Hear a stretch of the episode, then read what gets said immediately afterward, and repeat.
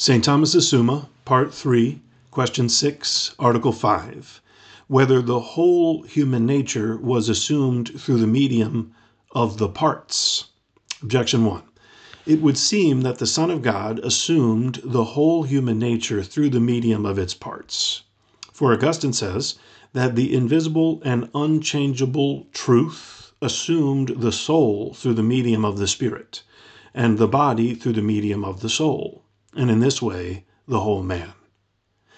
But the spirit, soul, and body are parts of the whole man.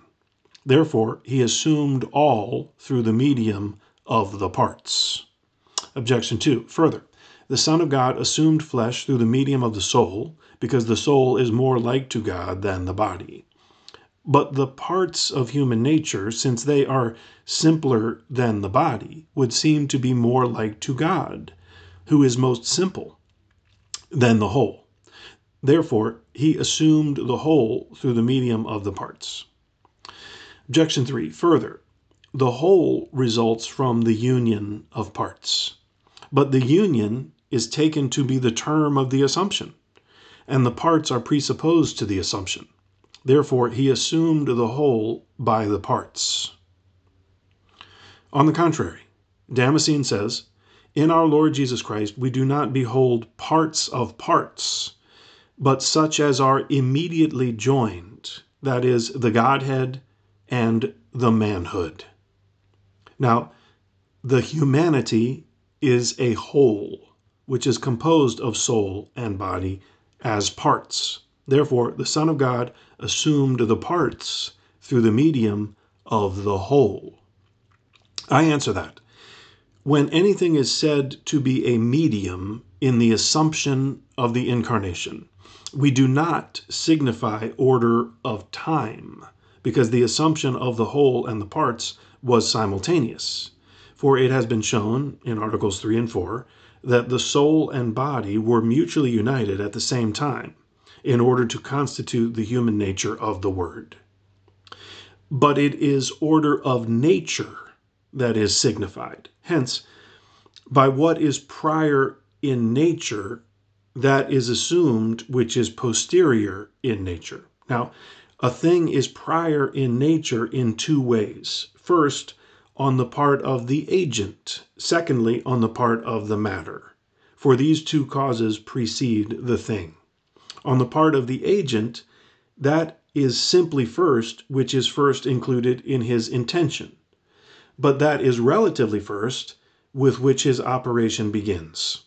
And this because the intention is prior to the operation. On the part of the matter, that is first, which exists first in the transmutation of the matter. Now, in the incarnation, the order depending on the agent must be particularly considered, because as Augustine says, in such things, the whole reason of the deed is the power of the doer. But it is manifest that according to the intention of the doer, what is complete is prior to what is incomplete, and consequently the whole to the parts. Hence it must be said that the Word of God assumed the parts of human nature through the medium of the whole. For even as he assumed the body on account of its relation to the rational soul, so likewise he assumed a body and soul on account of their relation to human nature. Reply to Objection 1. From these words, nothing may be gathered except that the Word, by assuming the parts of human nature, assumed the whole human nature. And thus the assumption of parts is prior in the order of the intellect if we consider the operation, but not in order of time, whereas the assumption of the nature is prior if we consider the intention, and this is to be simply first, as was said above. Reply to Objection 2.